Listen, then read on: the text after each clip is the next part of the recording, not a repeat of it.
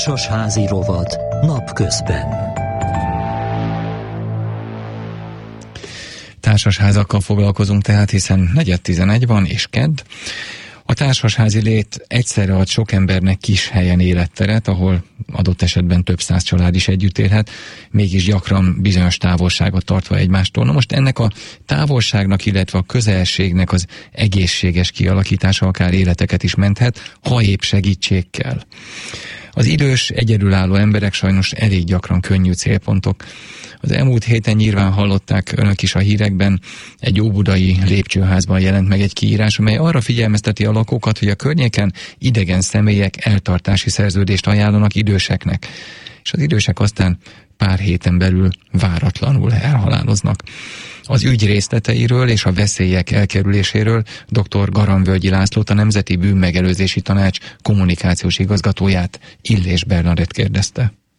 Én úgy tudom, hogy jelen pillanatban hivatalos eljárást folytat ebben a budapesti rendőrfőkapitányság. Ilyenkor elsődleges cél nyilvánvalóan megállapítani ennek a hitelességét, mert a legsősebb bűncselekményre adhat gyanút, hogyha amiatt merül fel az idegenkezűség, hogy valaki ugye haszonszerzés céljából követte el ugye a gyilkosságot, vagy járult hozzá valakinek a halálához. Ugye itt a lakásról lehet szó. Az idősek szempontjából mire kell odafigyelni, mik lehetnek az árulkodó jelek? Minden kerületben van valamilyen helyi önkormányzati újság, ott hirdetnek a csalók, mert még a hagyományos média területeket kedvelik az idős személyek, így hozzájuk eljut az a hirdetés, hogy ugye megbízható, leinformálható, becsületes fiatal hölgy, férfi vagy házaspár eltartási szerződést kötne, sokszor nem is ott lakással, csak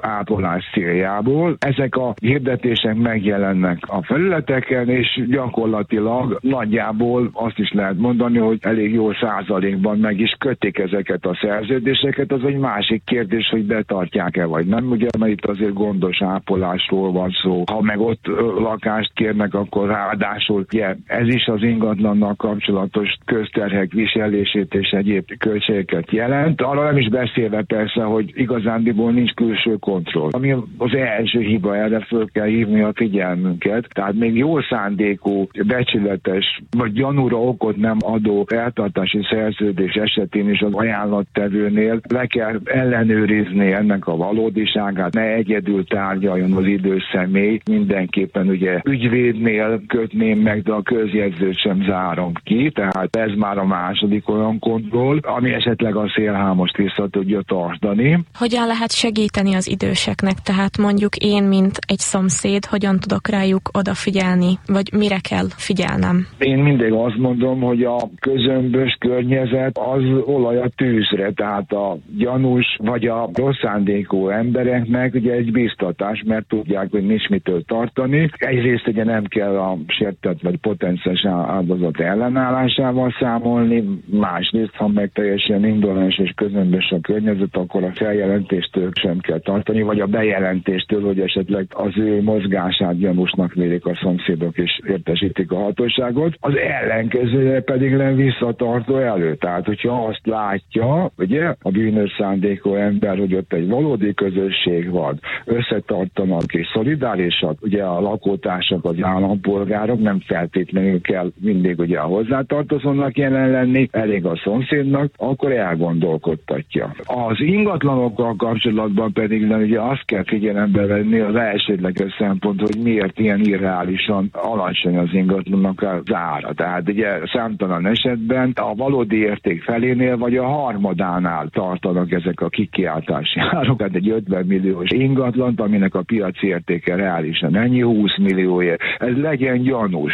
A rendőrség mit tud tenni ilyen esetben? Tehát érdemes feljelentést tenni? Én minden esetben azt mondom, hogy még akkor is érdemes feljelentést tenni, amikor úgy gondoljuk, hogy egy állítás egy tagadás. Tehát, hogyha a szerződés vagy valamilyen megállapodás úgy jött létre, hogy annak nincsenek tanúi, vagy esetleg ennek még nem perfektuálódott a, a tárgyi oldala, tehát nem készült egy előszerződés, vagy egy kézzelírt megállapodás, egy adásvétel, még akkor is érdemes feljelentést tenni. Ugye, ha már sajnos bekövetkezett a kár, tehát valaki meggondolatlanul fizetett, és emiatt kára keletkezett, mert lehet, hogy ő lesz a harmadik, negyedik, aki hasonló körülmények között tényállásra felhívja a hatóságnak a figyelmét, és már valószínű, hogy ott van egy más által feljelentés miatt egy eljárás. Tehát nem úgy kell gondolkodni, hogy a bizonyítási teher rajta van, hanem természetesen sértett, károsult, és szeretné ugye reparálni a jogait, és ezért a hatósághoz fordul. Sok esetben kiderül, hogy már ott rég nyomozás van ebből az ügyben, mert valakik úgy gondolták, hogy nekem kell bizonyítani, ellenkezőleg ez a hatóságnak a feladata.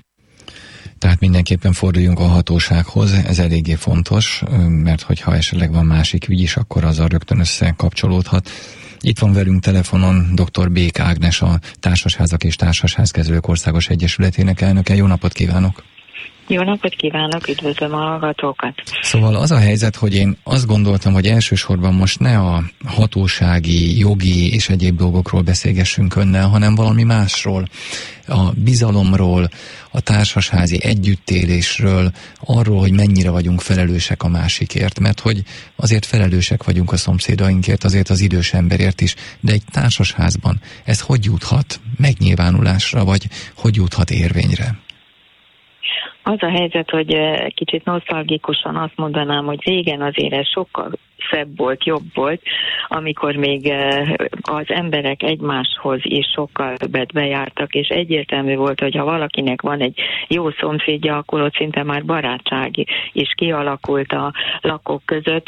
Sajnos az utóbbi időben inkább ennek az ellenkezője tapasztalható, inkább az elidegenedés, nem is ismerik egymást, nem köszönnek a lépcsőházba egymásnak.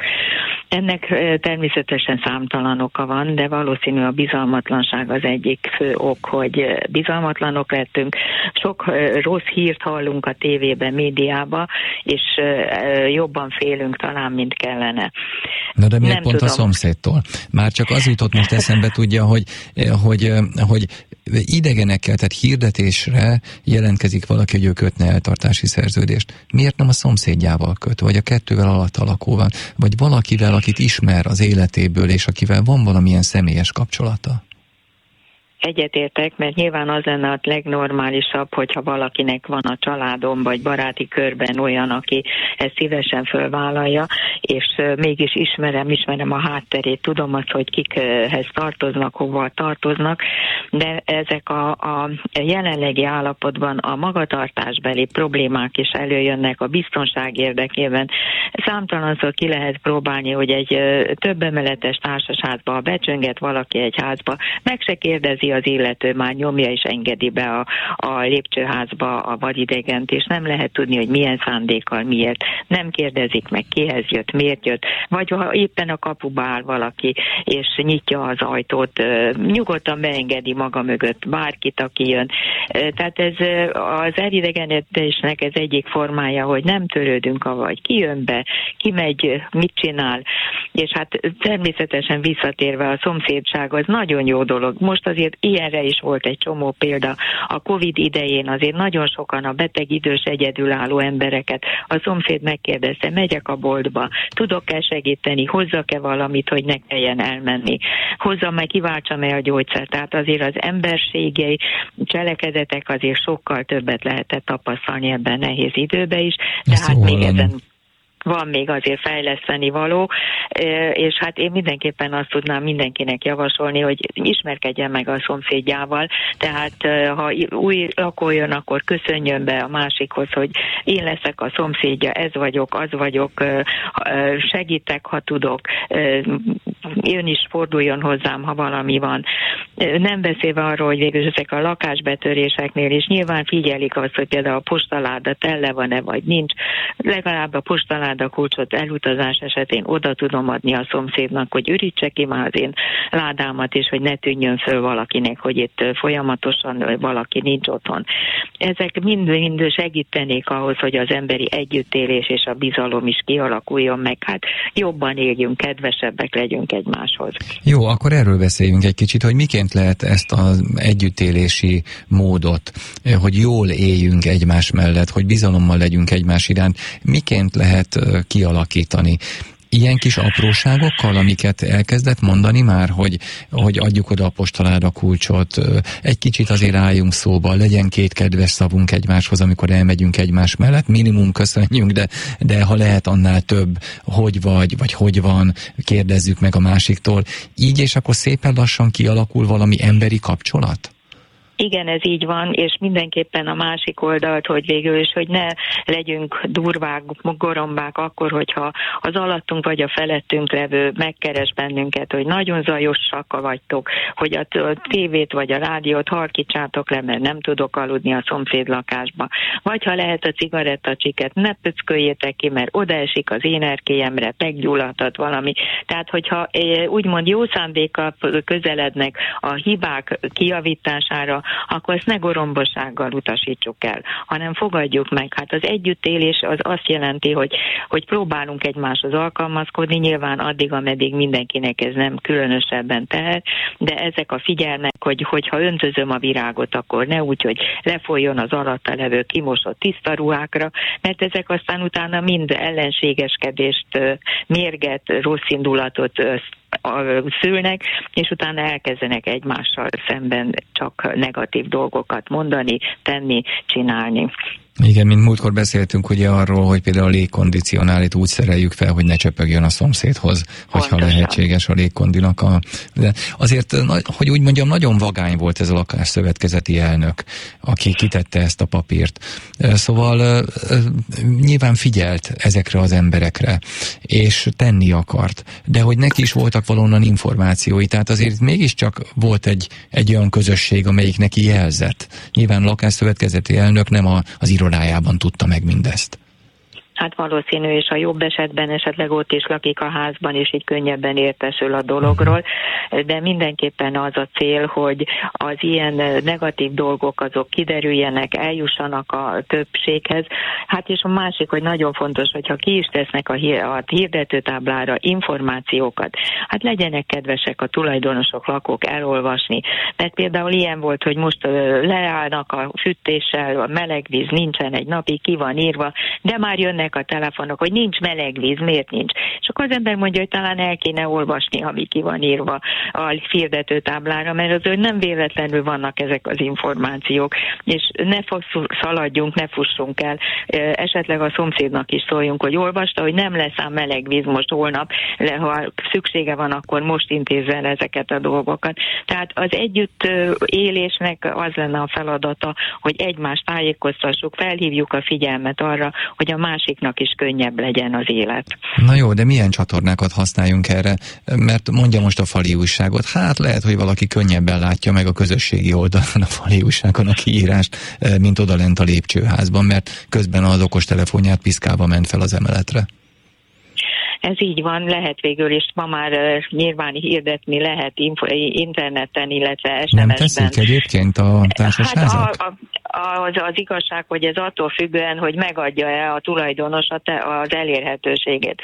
Mert a törvény szerint a, a közös képviseletek nem tarthatják nyilván az, uh-huh. például az e-mail címét, csak akkor, hogyha ez saját kezüleg írja, hogy megengedi, hogy ez nyilván tartva legyen. Ha nem adja meg, akkor sajnos minden értesítési lehetőségtől kizárja magát. Tehát ebben végül is ő maga is segítheti, vagy a telefonszámát, hogy éppen csőtörés van, és lehetne szólni neki, hogy már bocsánat, de folyik a lakásába a víz. Nem lehet szólni, mert ha nem adja meg a telefonszámát a jelenlegi adatvédelmi szabályok szerint úgymond önként, akkor ebben az esetben végül is nincs lehetőség neki szólni. No de most van egy ilyen alkalom, hogy, hogy azt látjuk, hogy itt valami gyanús. Akkor mit tegyünk szomszédként, vagy vagy a lépcsőházban lakóként közös képviselőhöz forduljunk, lakásszövetkezeti elnökhöz, rögtön a rendőrségre menjünk. Mi ön szerint a jó módszer? Hát szerintem mind a kettőhöz. Végül jó, hogyha jelzik a közös képviseletnek, lakásszövetkezet elnökének, hogy gyanús jeleket tapasztalnak, és természetesen a rendőrségnek is, és ugyanide tartozik az is például, hogy sok esetben hajléktalanok, főleg a téli időszakban, nyáron talán nem annyira, becészkelik magukat egy-egy társasház lépcsőházába, a kukatárolókba, és gyakorlatilag szinte megfoghatatlan. Mire a rendőrség kijön, addigra eltűnnek. Ezekben végül is csak az lenne a megoldás, hogy nem engednek be, nem hagyják nyitva az ajtókat, és minden esetben megkérdezik, hogy ki hova megy, és ha meg ég és ilyet tapasztalnak, akkor meg nyilván szóljanak a közös képviseletnek, lakásszövetkezetnek, de a legjobb talán az, hogy ilyenkor a rendőrségnek, mert akkor a járőrök azonnal tudnak intézkedni. No, hát nagyon szépen köszönöm akkor, hogy erről beszélgetünk. Az a helyzet, hogy közben érkezett egy hallgatói SMS arról, hogy a közös képviselők milyen helyzetben vannak, úgyhogy egy következő alkalommal valamikor majd foglalkozzunk ezzel is, hogyha egyetért ezzel. Rendben. Jó, köszönöm szépen. Kedves hallgatóink, köszönöm. az elmúlt percekben Bék Ágnessel beszélgettünk, és a társasházak problémáiról ejtettünk szót. Ez